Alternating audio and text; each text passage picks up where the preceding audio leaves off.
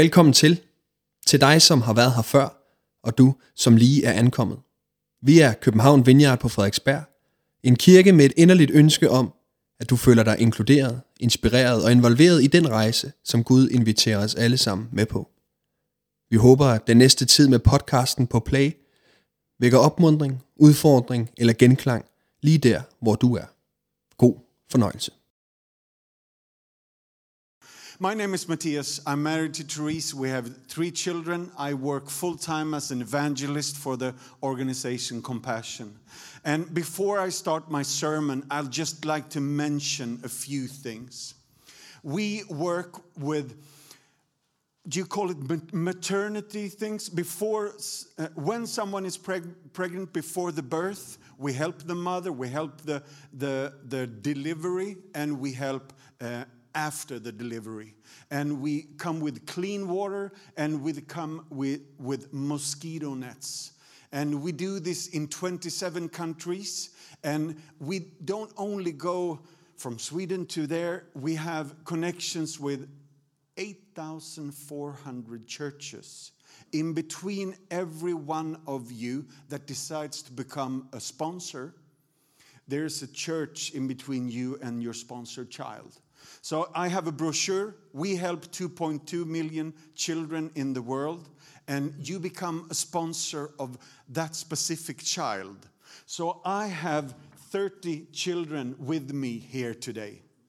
This is a specific child with a specific situation in one country of all those 27 countries. And you could bring this child home today and put this poster on your wall on your kitchen refrigerator and start praying.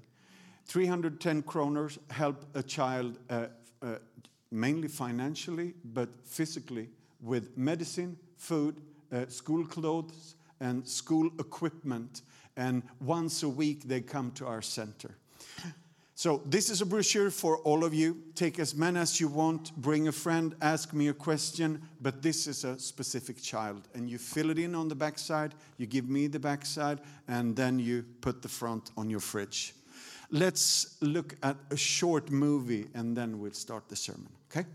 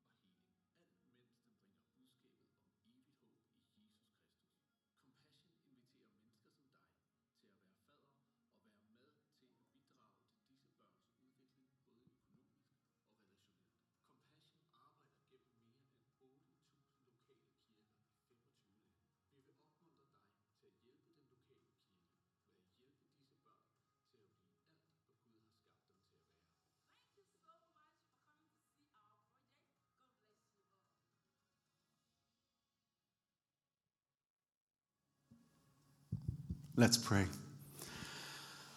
Father, I would like to start by thanking you for this church, this fellowship, this family. Bless them. Continue to make them grow. We ask that you would use our minutes together uh, uh, to strengthen us, to deepen us, to challenge us, and to make us more of a participant with what you are doing in the world.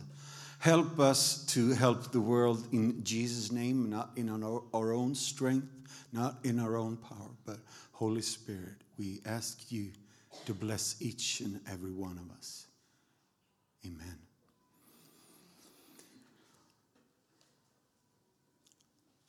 I'll try to keep it short, but uh, I have so much to say. It's uh, such a privilege to be here, and my message for you today is Goda nyheter. It's called in Swedish, but in English I gave it a longer title Good News from the Graveyard. I like I like the word graveyard in the sense good news is often not coming from there, and that's my main point. Because your faith did not start with you. Your faith exploded and came out of a graveyard where everybody else is still lying dead. But this guy rose. And that changes everything. That changes the trajectory of, of, our lives. And especially in these times, I have so much hard time with hearing the good news because there's so much other news going on at the same time. Maybe not mainly bad news, but there are news that are not positive. There are a lot of bad news, and I have a hard time weighing this all up, and that's why I put this headline on my message. I'd like to bring you some good news. I'm guessing that you've had the same situation with Corona here in Denmark as we had in. Make this work now, and then this Russian guy came in. So we need some good news. The problem is the good news in this book are like 2,000 years old, and we have heard them to that extent that we just, yeah, yeah, yeah, yeah, I know. But in my heart of hearts, in the deepest of my soul, do I know? Honestly, I've been doing this my whole life, and I understand that I still do not get it. There are still much more to understand, to uh, uh, communicate, or to grasp, to find the word of, of understanding what this good news is. Not only that we are a group of happy, hippie, clappy, happy campers on our way to heaven and we'll get pie in the sky when we die, since, since we will and we are kind of hippie happy clappers, but that's not the main thing. That's not the good news. That's, that's part of the good news. But the good news is something has already happened. There is a shift, and it did not happen when I got saved. It did happen when this guy rose from the grave from the graveyard. And since then, this is, I'm going to bend the word now, this is the goodest news ever. I don't know even if that's a word, but I'm from Sweden, I'm so sorry. In the Greek New Testament, the word gospel is a translation of the Greek noun evangelion, which occurs 76 times. I hope you write this down. And the verb evangelion occurs 54 times which means to bring or communicate good news. The angel said to the shepherds, I bring you good news of great joy that will be for all people. Luke 2 and 10. Jesus was born in a lowly manger. Jesus might not have been the Messiah that the people expected or anticipated, but he is the Messiah that we need. And that is still the goodest news ever. So the gospel is not primarily a way of life. It is not something we do, but something that has been done for us and something that we need to respond to. So the new, in the New Testament, the word group evangelion, evangelizo, and evangelistis, those who proclaim good news, are used at least 133 times.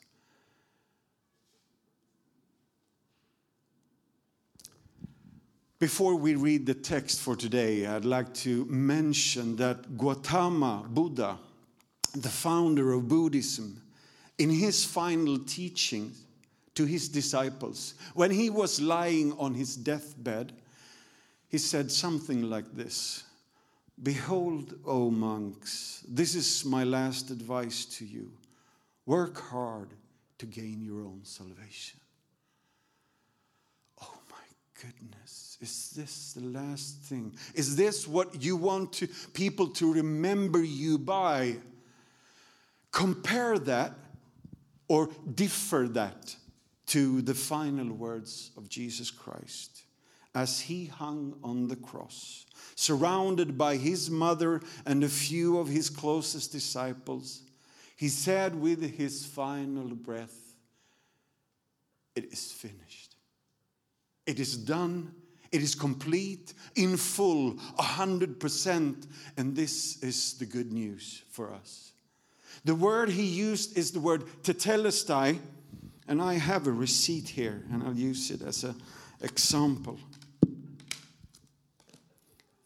Tetelestai is when I have paid a part of what I was own, but when I've paid it in full, the one that I was responsible for paying towards, he took the receipt, took it in his hand, and on it he wrote to Tetelestai, paid in full. So I could leave with the receipt and I could know for the rest of my life I'm a free man now. I don't have to go back to that restaurant, but even this was important when someone was in jail at this time. Because when someone left jail, they got a big receipt with big letters on it. And it, to, it stood Tetelestai. No need to come back here anymore. That's the main idea of this. So, the text I'd like to use is Luke 4 18 and 19, and I'm guessing that you already know, know it very well. The Spirit of the Lord is upon me because He has anointed me to proclaim good news to the poor. He has sent me to proclaim freedom for the prisoners and recover of sight for the blind, to set the oppressed free, to proclaim the year of the Lord's favor. So, the essence of Jesus' mission is captured in one single vision one vision with two dimensions. Jesus' hope has a restored humanity, has a double focus. People who are spiritually poor and people who are socially poor. I told you I've been doing this for years and I've read this book for a while, but it hit me like hard maybe 15 years ago that I have mainly used this text as people being spiritually poor and they need to get saved. And when they are saved, they are happy, clappy, hippie people with us getting pie in the sky when we die. I sat down with Dr. Derek Morphew and he lectured me on this text. He's been a theologian for like 45 years. He's friend of John Wimber, and he's one of the old rookies in the vineyard. And he said, This text is not only a quote from Isaiah, it's a thinking from the Old Testament entering into the New Testament with an Old Testamental idea. And the main of this story does not have the spiritualized version as Matthias is using the text. It's more of the socially poor side. So I had to bend my knees. I have to reread this text because I have felt my job is to get people, only to get people saved and to get, give them pie. But more and more, I see that this has to do with physical food. A real bed with nice tucked up sheets where you can sleep in all night without being afraid of someone coming and telling you you need, you need to live in a dump. So your God went to extra special length to make it known to the public world that I, God, identify strongly with the poor. And if I were to choose a text, that would be the dominating, the, the cornerstone text of the vineyard movement in the world, it would be this one. I think we need to build a cornerstone of this text that has to do with us understanding we have received the good news. We have to maintain it good news for us by living it with a daily bread, an intake, and an outpouring of the Spirit from our lives to the people around us. Because that is the way this works. So, when I was young, I heard John Wimber telling the story of doing the stuff. You know, the stuff in the book. You know, the proclamation, demonstration, and the incarnation. That it's not just a proclamation of good news, but it's a very practical demonstration of healing, healing the sick and taking care of the poor. And then information about the incarnation, that God is not up there later on, He is here with us. Through Jesus, He was very, very with us in person, but He is still, because the Spirit of the living God is resting upon you. He has anointed you with a life and a message of transformation, of proclamation. Just in short, let's, let's uh, roll the next one. You know the story of Nicodemus, and you know the story of the Samaritan woman. Years ago, I found out John, who wrote this gospel, he's a really good teacher. So I found out that sometimes I connect easier to the Nicodemus kind of personality. He is named. He is um, sought up Jesus himself. He's a man. He is Jewish. He gets a theory of the kingdom of God.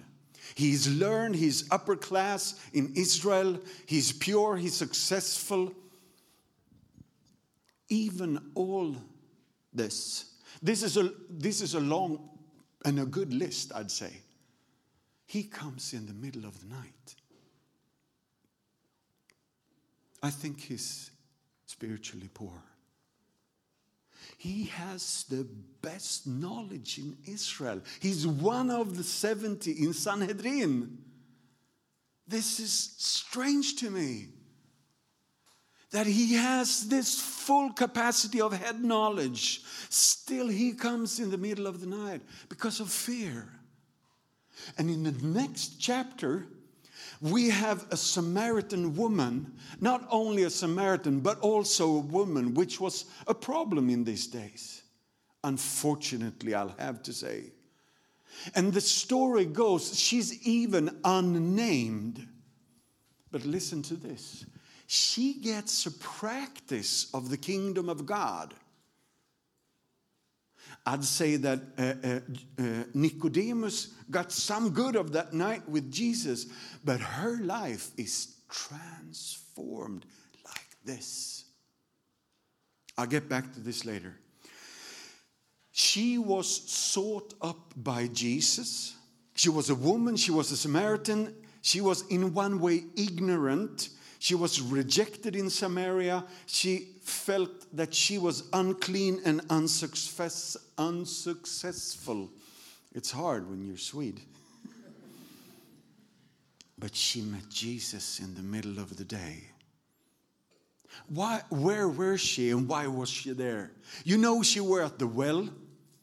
Everybody went to the well in the morning or in the evening. She went in the middle of the day when the sun was in zenith. Why? Because she was the poorest of the poor.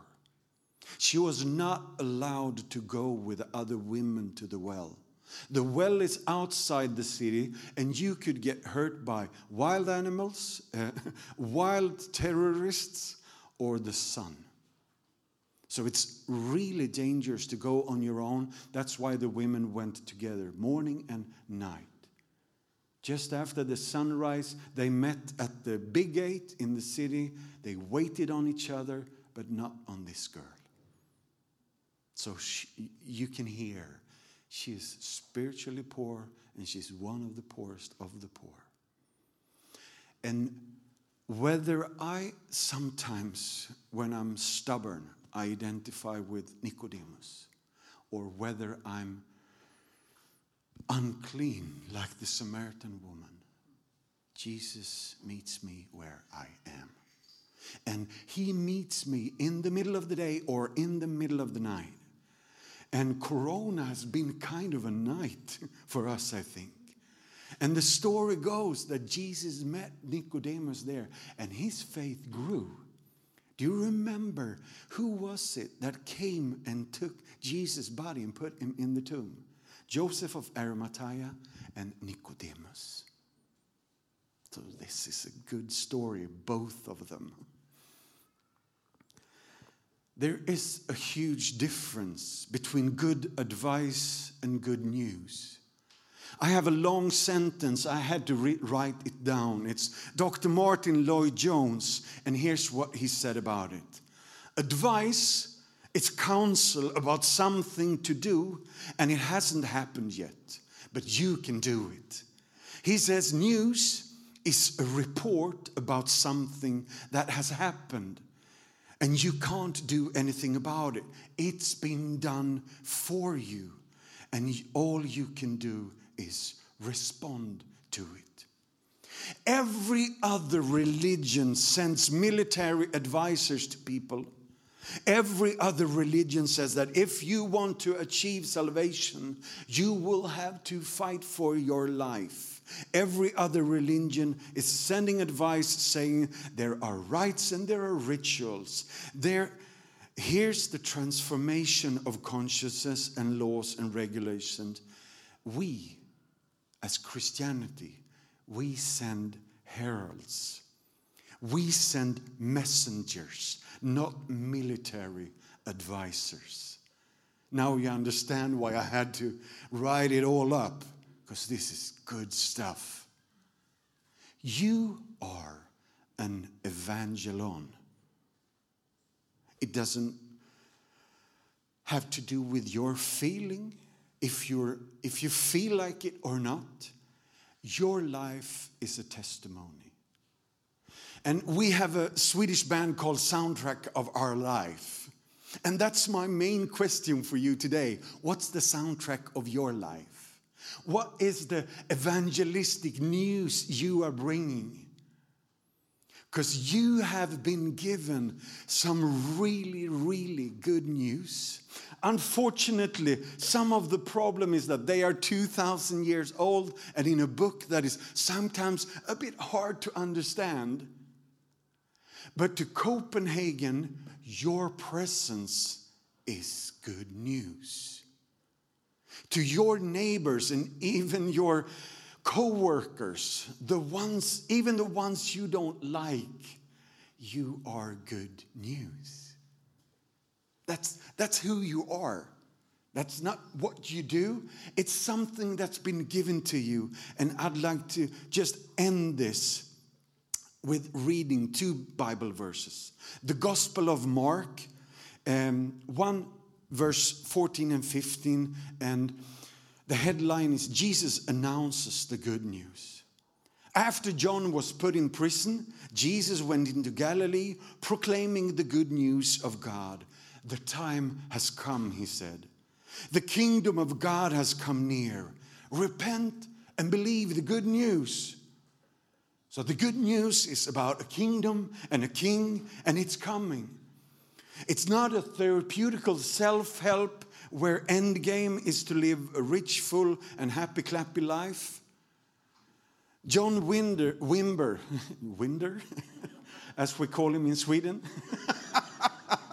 John Wimber, the, the founder of the vineyard, he wrote something like this Faith is spelled R I S K. Commitment is spelled M O N E Y. So the call to social justice is not adding to the gospel, it flows from the heart of God. Great leaders in the history of the church have understood the relationship between the gospel and justice. When we stand for social justice, we testify to the presence of God. And if we change the slide, you can see a picture of me being extremely happy next to Derek Morphew. That's the doctor I spoke about earlier on. He had strong medicine to give, and my heart was pounding really hard, but happy to meet him. Because he could help me find the way in these areas. And the, next to him is a friend of mine and she's from Copenhagen. Her name is Julienne. She's a mother of two, but her life almost ended in a dumpster. She's one of five children. They were all extremely poor. No one knows why her father died so early, but her mom did not have a job. They lived in a it's not even a shelter. They lived in a shed next to the bar all her childhood. Every day, her mother was asked, How much for this girl? Can I have two? I give you a good price. Every day, her whole childhood. She did not have a birthday present until she was 11. When she got sponsored, her life was transformed. And she, later on, when she was 20, started working at that center where her life was changed. And she is now a socialarbetare here in Denmark, releasing children from poverty in Jesus' name, still. And her children are born out of poverty, not even knowing. I told you she was one of five. They are all five uh, uh, alive, but not only living, they are thriving. They have studied, they have, one is doctor, one is a nurse, uh, one is not a lawyer, but something in that area. And she's a social worker here just a few blocks from you. The last Bible verse.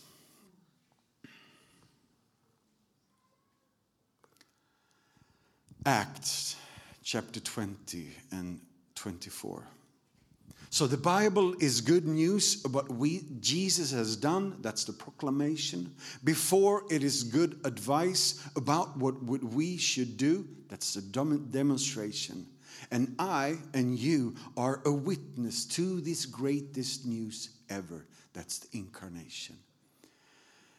And the verse reads like this However, I consider my life worth nothing to me. My only aim is to finish the race and complete the task the Lord Jesus has given me the task of testifying to the good news of God's grace. Because sometimes we can feel a bit overwhelmed. Oh my goodness, am I an evangelion in the Greek sense? 133 times in the New Testament. I don't feel that I'm, that's me. Especially on Monday morning when I look in the mid- mirror, that's not good advice. but the good news, it, it's, it's not upon you. The Spirit of God is upon you. So He wants to use you in changing, challenging, transforming ways. And what you and I are to do, the task of testifying to the good news of God's grace. Let's pray. Tak fordi du lyttede med. Vi håber, at du går herfra med mod og nye tanker. Er du interesseret i mere fra København Vineyard, kan du finde os på Facebook, Instagram eller på vores hjemmeside. Du er altid velkommen forbi kirken på Nyvej 7 på Frederiksberg, både til gudstjeneste om søndagen eller i løbet af ugen. Guds fred og velsignelse til dig.